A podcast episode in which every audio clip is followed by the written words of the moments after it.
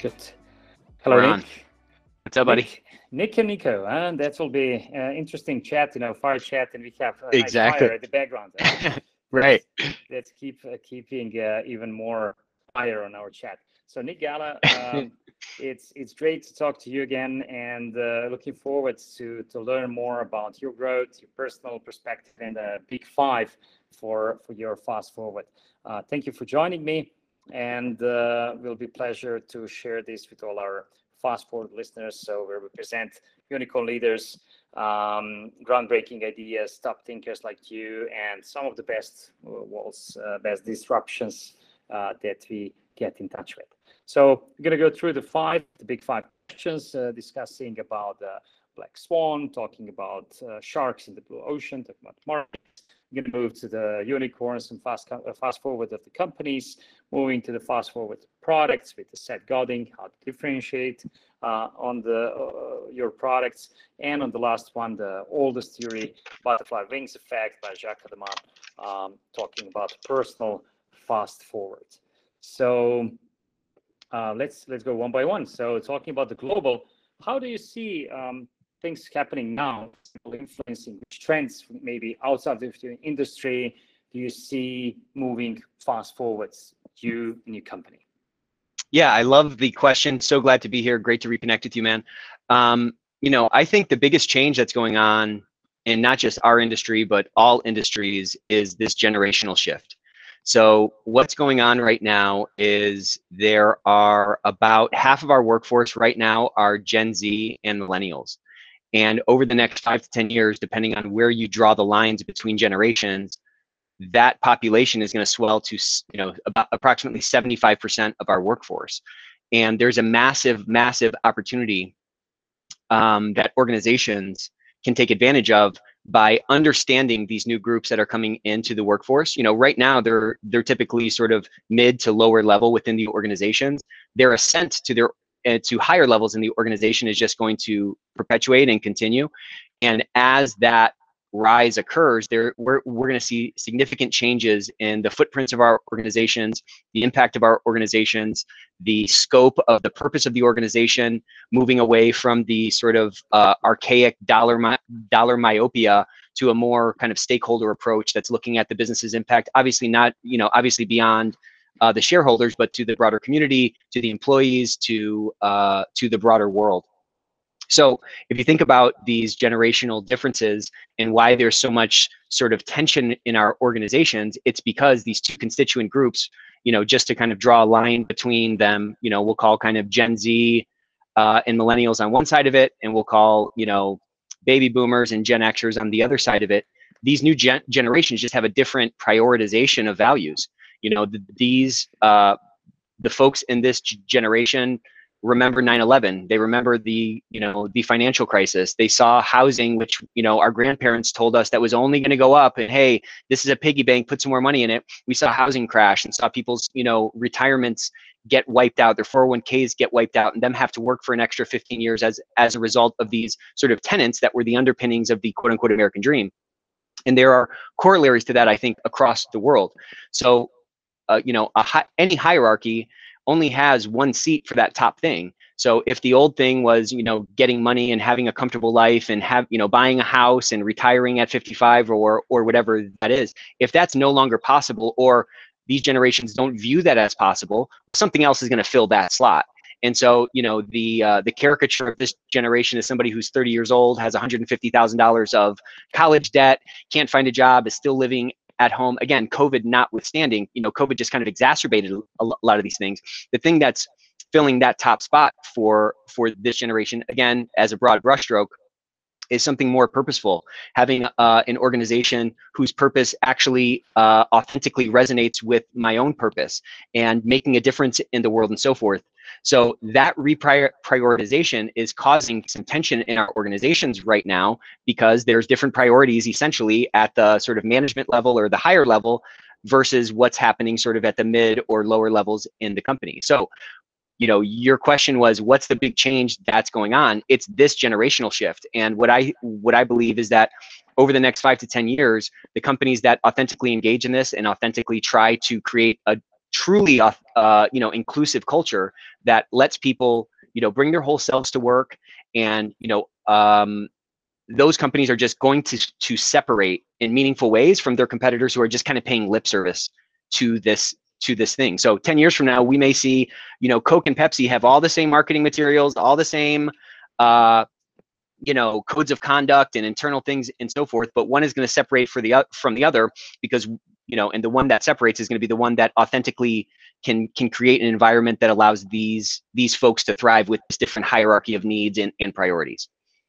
Do you think if you take the case, for example, of remote work now that's quite popular, you know, um, can we compare, you know, how generations are reacting on, on remote work, on demands, you know, because we see uh, uh, very different uh, approaches of the companies, you know, one for the PR, one from the real uh, inside, from the real insiders, actually, what's going on here.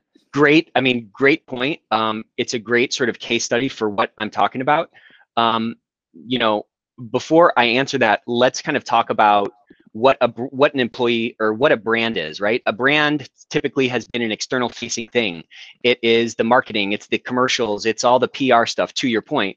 Well there's an inner surface of that brand uh, and that's the employee experience. And now as as you know as as the wall between these two different things has collapsed into sort of you know a single dimensional plane we recognize that it's actually the same thing and so now everybody has Twitter in their pocket and people will go online and share an internal correspondence that doesn't that doesn't resonate with that external brand. So the authenticity between the external brand, what potential clients see, and that which people inside the organization experience every day, that needs to be cohesive. So in a work from home environment, I think what what we're seeing is that it's flattened the world, so to speak, right?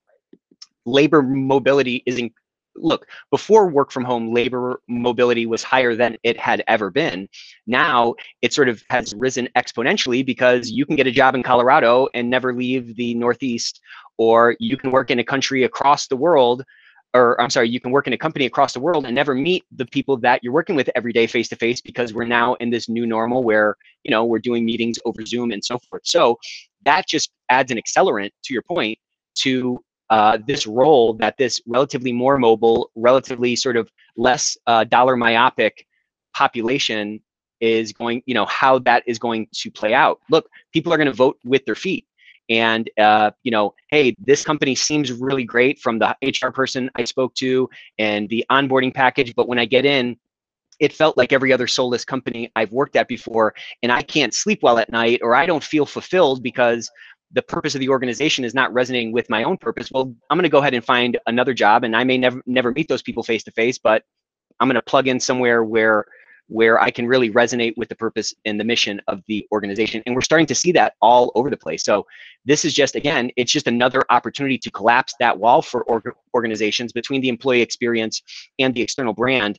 And that can only happen when we recognize that we're really just talking about one thing. You know, that culture is what inflates uh, the broad company and allows for that external surface to be viewed by by the marketplace. And if those things are cohesive then that company can continue on as a going going concern. And if and if there's dissonance between you know the image i'm putting out in the market and what people inside are recognizing well that inauthenticity is going to rise to the surface way more quickly you know today than it did 10 years ago for example you you you got me on, on, on branding actually. So that's my background. I was working with uh, Leslie de Chernatony actually on branding quite a few companies. He's the guy who uh, brought Mini actually. He get a Bianco check, you know, to to build up the Mini. And he said like, let's say before we start building Mini or even cars and think of cars, let's do a formula which kind of people we want in the company. So before exactly. even building the factory or something something else, and that's why Mini was a success story because he did a formula for the branding from the inside, actually, from from the from the early stage, even even before Gen Z, uh, let's say. I mean, it's it's, it's genius. It's absolutely genius. Like, build your team for the type of people, the type of players you want on that team. You know what I'm saying? If you can do that, then the odds of the internal brand, or call that the employee experience, and the external brand, the marketing, being actually cohesive, is going to be just exponentially higher. It's it's a great case study that's super interesting. And and you know, as you said that, I was like, well, that makes sense why that brand has been so successful because it's it's one thing. It's it's homogenous. You know what I'm saying?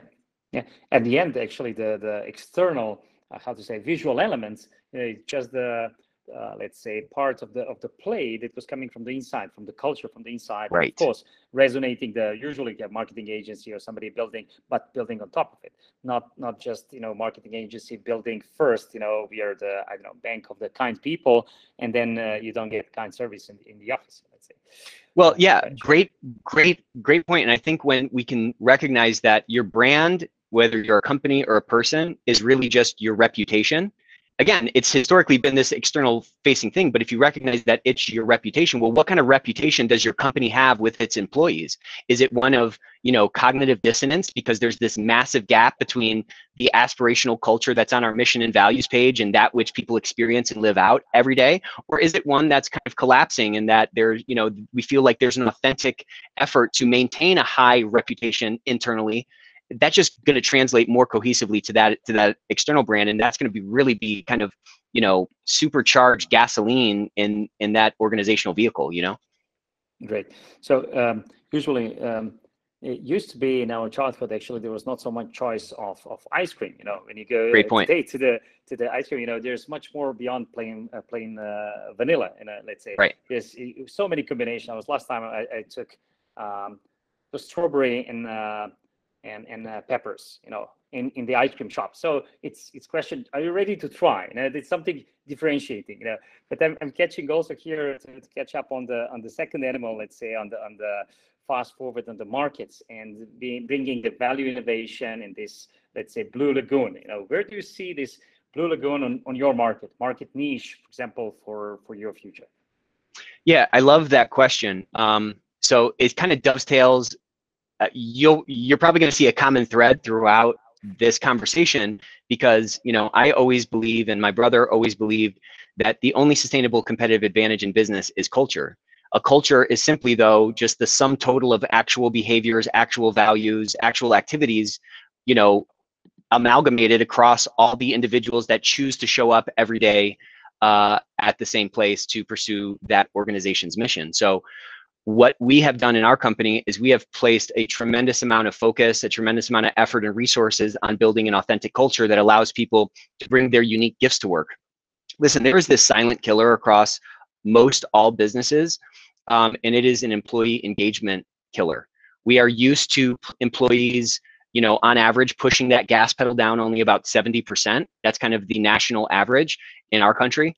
Um, so there's a bunch of headroom and there's a bunch of opportunity to get more of that discretionary effort over and above that, you know, that minimum below which somebody gets fired.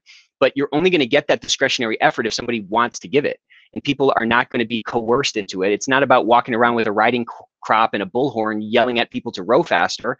It's about having a destination that we all want to pursue and everyone's rowing as hard as they can because they're driven by their own purpose to, to get there. So with that kind of a framework and philosophy, you know, we approached this business and we built the business upon that. So for us, really, our big, you know, blue ocean strategy is one of of uh, you know authentic culture because that translates into a way more meaningful employee experience, a way more meaningful than uh, client experience, and that allows for a lot of that goodness that shows up on our P&L and shows up in our our metrics and trends over time. So, you know, our whole kind of brand promise in our marketplace is that ComplianceLine cares. There's been a lot of sort of external money that's come into our marketplace of people who don't really care. You know, I mean, they're in the bit, you know, a private equity firm is in the business of making money. All good. I'm not throwing stones. I'm just calling, you know, I'm calling a ball and a strike. You know what I'm saying? I'm the umpire here. Yeah. So all good, but but many times that's in conflict with what's in the best interest for the client. So if we can keep the client as at the top of our org structure, keep our org structure flipped upside down so that we're actually a company of servants. I'm the chief servant, my brother's the chief servant. We're all serving up with the client on top. That's a mentality that is not you can't impose that that mentality onto in another organization, you know, on an organization that that has to bubble up from the ground. That has to sprout up from, you know, from the soil. So that's just a very difficult thing to recreate. Like if I invented an iPhone, you could go and invent an iPhone, you know, a Samsung or, you know, another smartphone, but the delivery of that to the marketplace is done by people. And if we as, you know, leaders in our organization can just even marginally increase the level of discretionary effort that people are pro providing naturally versus sort of trying to pull it out of them and managing them by fear, there's just so much magic and so much uh, benefit from the diversity inherent to all of our organizations that you know the company and then you know correspondingly the clients are going to gain the benefit of. Yeah, um, it's it's interesting, you know how also especially in IT when we see when we talk to competition um, and and see how the they try to play um, kind to the Generation Z in a way. I mean, you're talking about the Blue Lagoon and niche, and it's interesting how when I was talking also with with um, our HR, you know, how companies, especially in IT, they start offering pools, uh, you know, playrooms, uh, yeah. kombucha bars. Yeah, exactly. You know, whatever is trendy to get, especially in Silicon Valley, you know, to, to attract people, you know, to stay there, not to change job, you know, and, and even you talk about Europe going up and up on the levels, let's say what you can. I know even the company transforming five-star hotels to the offices just to give five-star experience. right.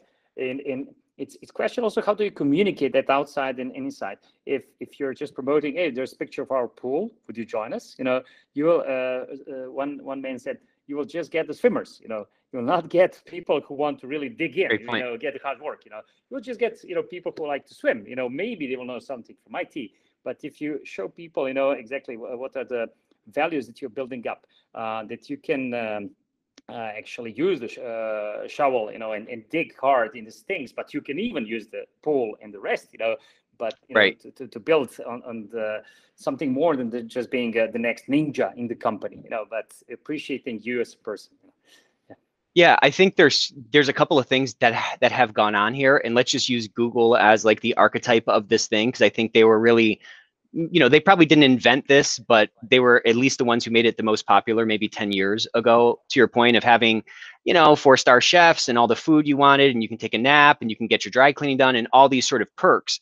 Well, I think a lot of people have tried to emulate that and they've tried to again just put the facade around the business and saying hey here's a pool table in the break room and here's a bunch of free granola bars well if that is a uh, you know if that is an output of a culture, then I think it's a lot stronger than it trying to be an input on the culture. So if the natural outcropping of your culture is, hey, we work hard and we play hard, and we're going to have a sort of a work-life harmony, not work-life balance, and we're going to have these things, you know, in the office, but hey, we're still a really high-performing culture, like it has that yin and yang, then there's room for it. But I've just seen a lot of organizations just try to be like, oh, I guess the thing is to have a kombucha bar and have an espresso machine in the office, and then they think that all of that goodness that comes from a really strong culture is just naturally going to sprout up. And i don't think i don't think you can fix your house by painting the bricks of the house okay? You know what i'm saying? You have to fix the actual house right? Yeah. so i think that's a big piece of the puzzle but you were talking about hey showing this picture of the pool of the pool and then you're just going to get the swimmers. I think you have to you have to underscore the hard and the soft. Like you have to yin and yang it.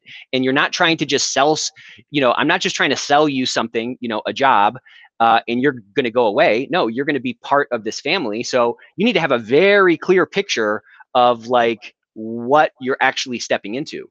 And so that's again talking about both of those pieces of the puzzle. And um, you know, if the name of the game is psychological safety and making people feel at home at at work, that you know that allows an organization to basically draw lines of safety around the business for people to exist in and not be scared all the time of hey am i going to lose my job? Am i going to going to do the wrong thing right?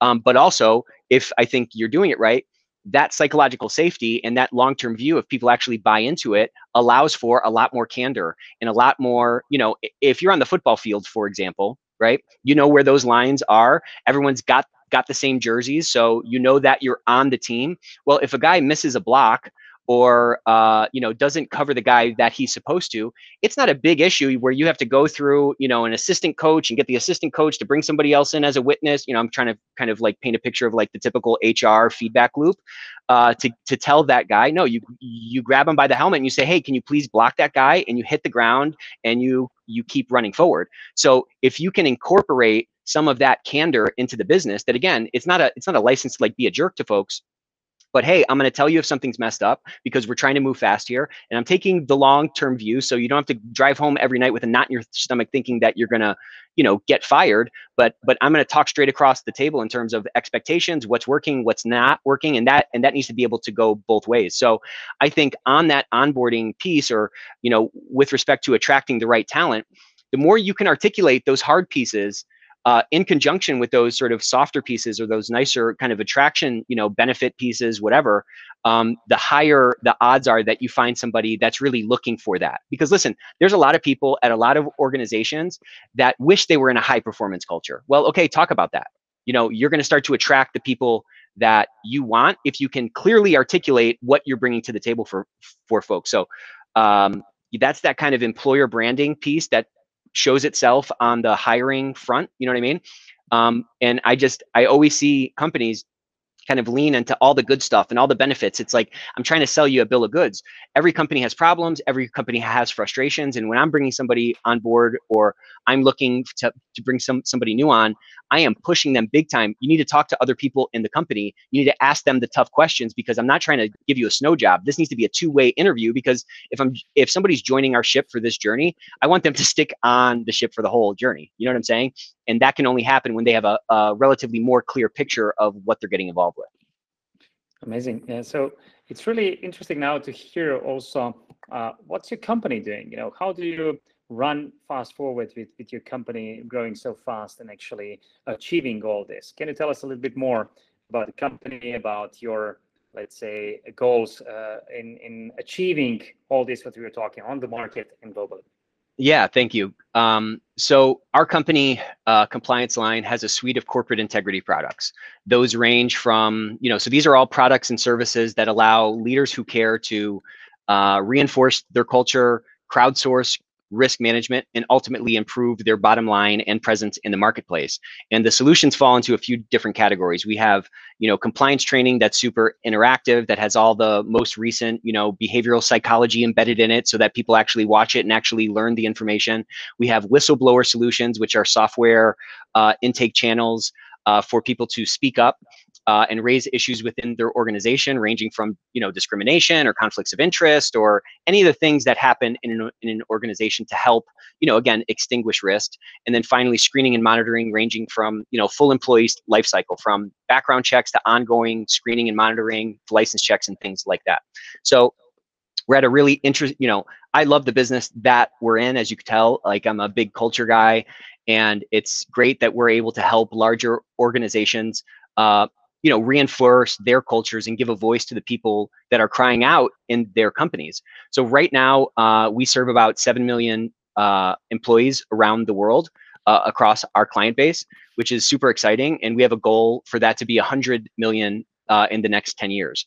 So um, we're, we're growing quickly but you know the big thing for us is to make sure that you know that the experience that that that the 50 millionth person gets is the same as what folks that are in the 7 million that we have right now um, are experiencing with us. So that means a constant rearticulation and a constant conveyance to our team of what our purpose is and what we're trying to do and what we're doing this quarter uh, to meet our brand promise and meet our internal values and you know give people a voice within our our own company.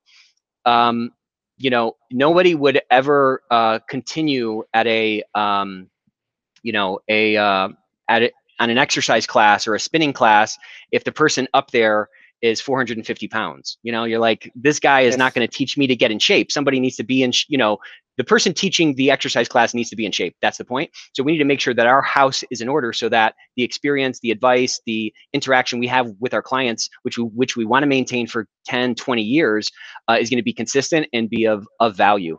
I think focusing on uh, the pain points of our clients, listening to the feedback, and again, taking that long-term approach is what's going to really allow us to get there. Now, I feel like you had a question that I didn't answer uh, in that in that rambling there. So did no, I miss anything? It's good.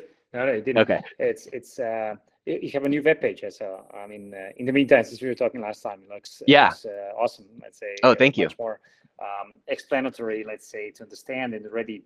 Well, seven million people uh, on, on on the list is uh, quite uh, impressive. Let's say. Thank you. Yeah, And um, when, when you think of, of the projects that you're doing, uh, what you're most proud of working on in, in your company? So um, we have a new software uh, rollout that's coming that I'm pretty proud of. Um, this is our, our new case management software. Um, this is going to help us surpass a lot of our our competitors. We've had a ton of feedback from clients about what's working with other folks, what's not, what they need kind of built in. Because at the end of the day, if we're not alleviating pain points to what I was saying before, if we're not adding real value, well, then why is someone going to stay with us? So, you know, our whole philosophy is I want to earn our clients' business every single day. I'm not trying to handcuff them to the radiator with some weird contract that's going to take, you know, five years uh, to litigate because because I haven't done my part to keep their business. So, in order to do that, we really have to incorporate all that feedback that we're getting, take action on it, and be responsive to the marketplace so that the solutions continue to provide efficiency and effective sort of risk mitigation. So that's a big one.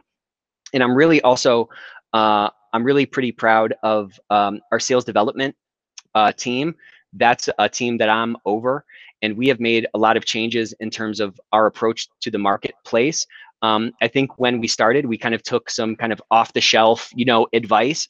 And, you know, recently kind of a light bulb went on and said like, and we kind of realized that, you know, our outreach needs to be, you know, to my point from before, like our outreach needs to be consistent with our values and our approach to to the solutions that we we provide. You know, we don't take square pegs and jam them into round holes. We want to configure a solution for the unique situation that that somebody may be in well our outreach needs to do that as well. So watching this team get up their j curve over the last couple of months and embrace this new sort of uh, personalized um, value forward approach not just trying to get get an appointment but really try to understand hey is this the right time? Uh, can we actually make your life better uh, through a conversation or just by sharing some uh, some some techniques? Those are two kind of uh, you know exhibits of our of our heart, you know what I'm saying, in two different realms that I'm I'm pretty proud of. And if you look in the future, for example, what what are the two things that you will double down in, in your company in the future and maybe why? Yeah, I think um, you know, our company has almost doubled in, in size over the last couple of years. So it seems silly, but we're continually trying to double down on the culture piece because okay. it's very easy. It's very easy for a uh, sauce to get diluted. Add a cup, you know, add a, a quarter cup of water to a can of Coca-Cola and it's going to taste very very different you know what i'm saying so we need to double down on the culture piece double down on making sure that new folks have a voice because you know there's a layer of employees within our organization you know due to our our rapid growth that are are new. Those those we need to make sure that that those people are grafted onto the vine so to speak and feel comfortable uh, enough and included enough to raise their hand when they see something you know not working or not right or or they just have a concern. So that's a big one. And then the other thing that we've doubled down on is our software development. So again kind of a hard and soft. We need to be doubling down on both both categories of things and so we've changed our software development approach uh, over the last 12 months, and it's just allow, allowing us to rip out a lot, uh, a lot better software, a lot more quickly. Uh, new features that clients request can be rolled out, you know, in less than a month, and it's really this this sort of uh, agility that we want to maintain as we grow. Again, if it's going to be cohesive and we're talking about one thing, that also needs to be lived out in our software development. And uh, yeah, so those those are are the two bets that we're really kind of you know stacking more chips up on. Okay thank you. So it's it's changing uh, with the with the speed and fast forward. I believe also there's a lot of changes like you already mentioned the product that you're developing and and how you progress in that. But how do you differentiate? You know how do you see product your product is differentiating it's really how to say nice blue lagoon that you're developing and do you see also that you can keep differentiating to the know, big competitors or let's say the global players? Yeah, it's a very interesting question, and um, you know, to get into the conversations, we have to kind of talk about the basic things, the basic pain points that folks may may be you know seeing. But I think once somebody gets deeper into a conversation with us, our our blue lagoon. I mean, again, it sounds stupid and it sounds silly, but uh, you know, it's just that we care. So you know, we want to be a lot more like uh, a Sherpa who can help you climb a mountain you haven't climbed before than we're like a butler who's just standing with a silver tray with your martini on it. That's a that's a table. You know what I'm saying? Uh, Sherpa is somebody who you're relying on to get to your des- destination, and you know the best Sherpas are willing to pick your bag up for you, uh, give you insights about as the weather changes or or if a plan needs to change and so forth. So taking that long-term view, which is something that we can afford to do both philosophically and from our, our capital structure and things like that, is a massive differentiator once somebody's in the saddle with us because it just gives us so much flexibility to like i don't need to nickel and dime with a client you know what i'm saying? I don't need to uh, like i said handcuff them to a radiator with some bizarre five year contract that i'm not fulfilling my end of the bargain on but hey the letter of the law is the letter of the law.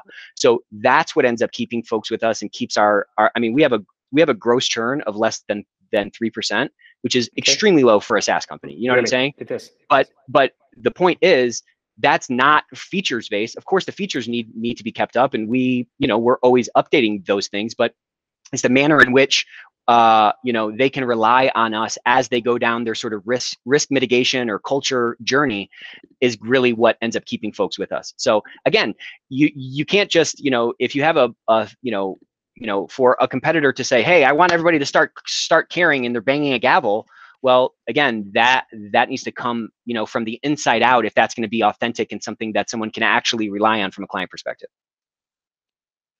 I agree it's uh, not easy how to say. But uh, how do you plan for example also uh, to, to develop and redesign your products or services uh, let's say by by with speed? Do you develop everything inside all the technology or you uh, try to find the best partners for this or how you go? You know we do a mix depending on what it is. Um, all the all the brain power is within yeah. our our company we we may get some bricklayers from time to time to help us you know erect the wall so to speak. But um, it's really about constantly being in front of the client constantly interacting hey is this working? What's not working?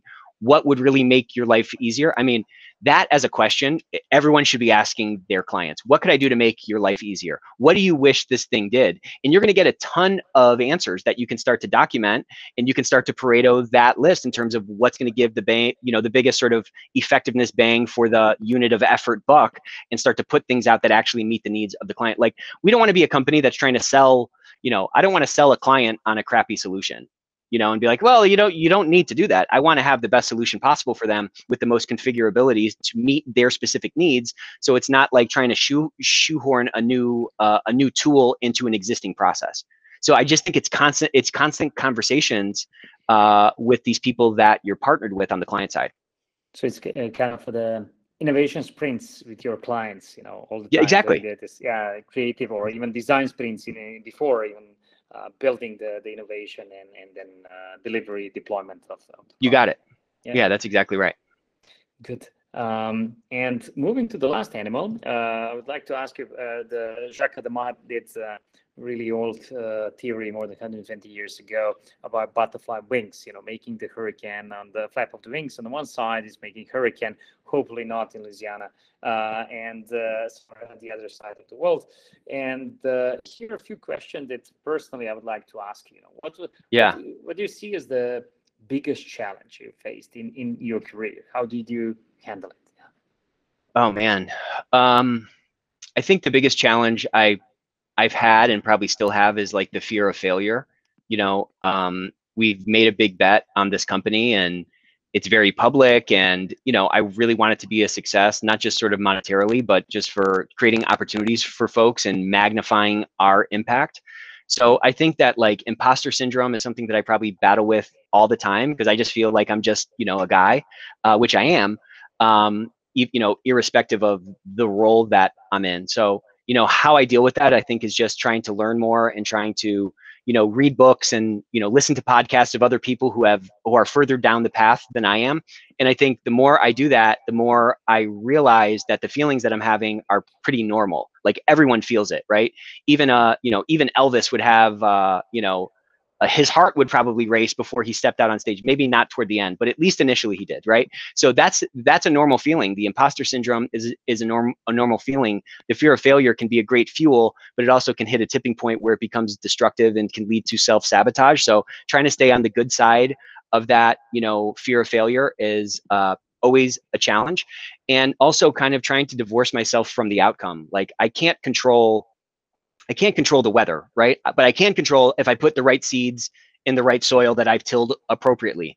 And if things line up, well, I can point to the things that I've, you know, I was able to control and the things that I can't control. You know, I guess I'm just saying like recognizing where that where that line is between what I can control and what I can't. And so many of the things that end up determining whether something is a success or not um, are really kind of outputs to a complex system, a multi-factor equation that you don't really have any influence on or any true control over. So I guess trying to keep that in front of mind and keeping my headspace as clear as it can be.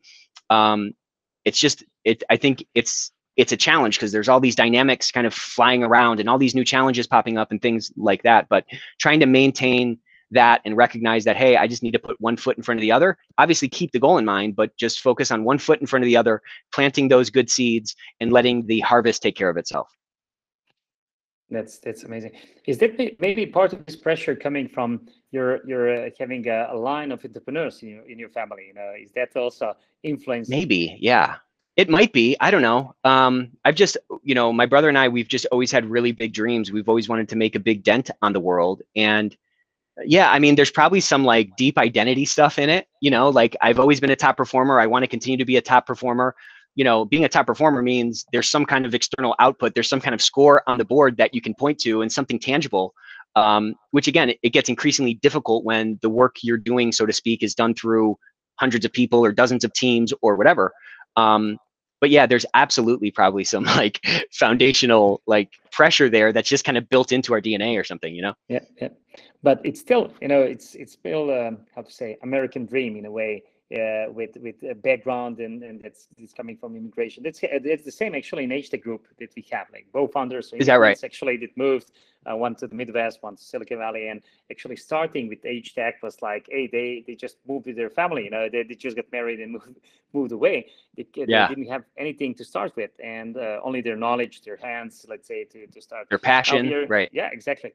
And it's it's everything. It's on you, and the hunger that you have. It's beyond you know just basics but it's driving you the drive that you get out of this passion actually it's it's keep moving the companies now we are just reaching this month 1000 employees so it's, wow. it's uh, speeding up amazing. uh, 236 last january. Now it's 1000 and wow. we, we plan uh, yeah 3000 next year so amazing. So you're really you're living up what I'm talking about. I mean, that's exactly. amazing. I'm, I'm, yeah. I'm testing this these five animals. Looks like a strange story, but it's for last. Uh, I wrote a book about uh, 11 years ago, uh, 21 year ago, about searching for the venture capital and business angels and all the growth. And then yeah. it took me like 10 years to develop a model. Now for the last 10 years, I'm testing before I prepare the next book, and it's it's going actually on these five animals, trying to prove the model that these cool. are the pillars of growth and uh, more and more i'm searching and now living also one of the stories you know you look what exactly can um, fit is the, the model and kind of the holy right. grail of, of my research is the right speed to the right company and team you know right. can you can you calculate like the Moore law or, or something what is the right speed because you right. can go too fast you can, can burn you can go too slow you're not using the capacities or you're uh, right. you know, too profitable or whatever you know it's it's finding just the right uh, speed. And at the end it always comes to the people like you said you know not just first one but when you have your uh, i don't know your ice cream shop you know it's everything is about you. But when you open the second one or you have yeah. factory of ice cream you know it's the culture that's built first around you and then all the pillars that you build with, with the people joining you uh, your team. I love that framework. I mean again i always say this but like the most profound things are so sim so simple, but really dialing that speed into this engine that you're operating, dialing that in right is really the name of the game. You know, I'm sure if you could do it again, you'd know some points on your own path in your own company that you maybe should have slowed down, or you're like, ah, man, in retrospect, I could have pushed on the gas a little bit more and run this engine a, a little hotter yeah that is a tough one though it's like you know you're balancing a, a ball on your on a fingertip or something like it's yeah, it's very yeah. difficult to keep balanced and keep you know keep it kind of moving forward effectively but i love that concept. I'm i'm, I'm sure i'll spend a lot of time thinking about that. Yeah because components are more or less the same you know when, when we yeah right. and, and i saw this 20 years ago the components people it's it's money it's uh, the elements that you have to right. do the formula. It's like making gin tonic you know you can put too much gin to a tonic you know okay you can pick yes. that but how fast is somebody drinking you know ah, that's another question. It's, good point. or, great analogy. Yeah. That's a great analogy yeah So yeah, here here's also uh, I mean it's amazing case that you have and and, and company. I will really love to share this with uh, with people uh, watching Fast Forward podcast. Uh, and I'm sure that it will be interesting to hear what's your also let's call it superpowers. You know, what keeps you going through your toughest days? You know, is it kids? Is it family? Is your brother that you're working with? You know, how do you see this? What's what's pushing you forward? Yeah, that's a that's a really interesting question. Um, you know, I'm very fortunate to be partnered with my brother in the operation of this company and the building of this company. Um, he is like, you know, he's my best friend. You know, we come from the same place. We have the same ethos and views on the world. Uh, we're very different, but we're very complementary. Um, so just having someone to go through it with me is a big one.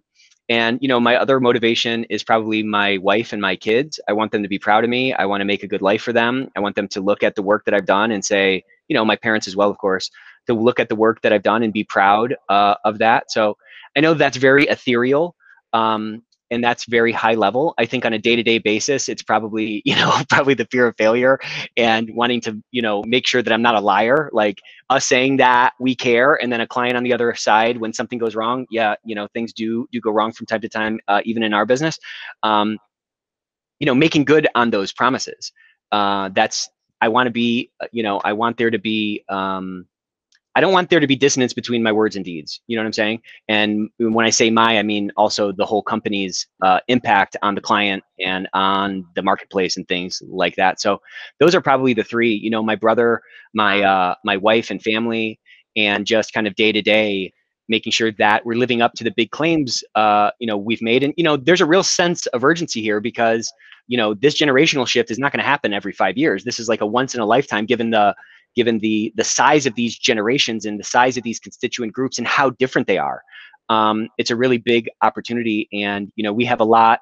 We have a unique thing to bring to the marketplace. We have a unique heart. You know, my brother and I have a unique background, I think, and it's our company's duty to make the world a better workplace. Like we are particularly set up to do it. We have the capital structure that allows us for a long-term view, to play that infinite game, to put the client first. All these pieces that I think lead to a great you know building a great company we have them in place. We just need to get out there and push it more and increase that 7 to 50 and then on on, on to 100 million people you know? Yeah yeah. Amazing. And uh, when do you see it's more personal question but uh, i really like the how do you say you call it sherpa and and then the chief servant. You know how does your kids see you? Are you also sherpa to them? Chief yelling chief yeller yeah, I'm kidding. I mean, you know, uh, me and my brother uh, always joke that, like, as a dad, you're like the bottom rung on, on the totem pole. You're the rung that, you know, all the grass grows up around that you got to trim it down. So it's just kind of the nature of the beast to be that kind of servant in all areas of your life. Like, I'm definitely not walking in in the door and getting, you know, foot massages and stuff like that. You know, yeah, yeah. Uh, I want to, you know, and balancing and kind of trying to create harmony between my work life and home life are super critical. But uh, I don't know. You'd have to ask them because you know your external array. You can never be too sure about what your external awareness actually is. You know what I mean?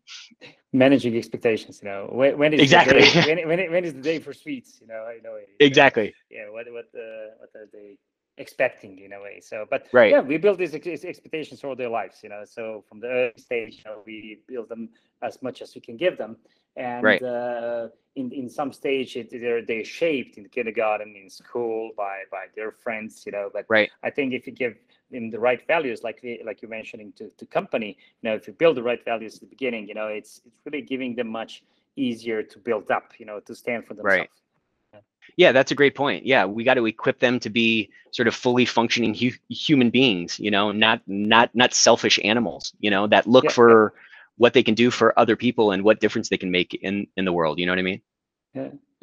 And uh, for for the end, I mean, uh, if you talk about inspiration, what what do you since you're um, you you mentioned you, know podcasts and, and you love audiobooks and uh, what what do you suggest? You know, maybe some tools or or some uh, things to read, to listen, to watch, to to stay inspired. Yeah, well, definitely the ethics experts. I'm kidding. That is, but Of also course. check it out if if you like. That's uh that's our our podcast. Um, but kidding aside, um, you know, last year I did the hundred book challenge, and there were so many books. Like I learned more last year than I think I did in the five or ten years before that. Um, and a couple that really jump out to me that that that were super resonant with I think what we're trying to build. Uh, one is called uh, "This Could This Could Be Our Future." Uh, really great book um, by a guy named Yancey. I think he started PayPal, and uh, really a phenomenal book. Uh, it's kind of a manifesto about this sort of more uh, kind of widening widening the scope of what a business can be, and it's really kind of kind of a stakeholder versus a shareholder approach to running a business. That's a really great one. And there's another great book uh, called Everybody Matters by a guy named Bob Chapman. I would highly recommend that book. This is a guy who's been able to basically McDonaldize culture and build a massive company through acquisition and basically push uh, an authentic culture that's not like imposed on the uh, the acquisition companies, but one that again helps to release that magic in the workforce. So those are two great, uh, really great um, books that I'd recommend to anybody that's in business to just open your mind a little bit to, you know, really the good, um, uh, the the good that uh, that um, you know a company can do for the world. Great. So great tips, eh, great uh, insights. So Nick, always pleasure sharing with you, and uh, I hope we have one time uh, more, uh, let's say, a lifetime together to enjoy yes, sir. real, uh, real uh, fireplace, you know, and uh, find some good bottle of Italian wine, for example. And, yes, I would love that. We could, we could enjoy it. Yeah, man. Absolutely. Thank you so much for ha having me on. This was an absolute blast. always a pleasure. Love your work. Uh, love uh, love the podcast and all all you guys are doing to uh, to to change the world. Thank you.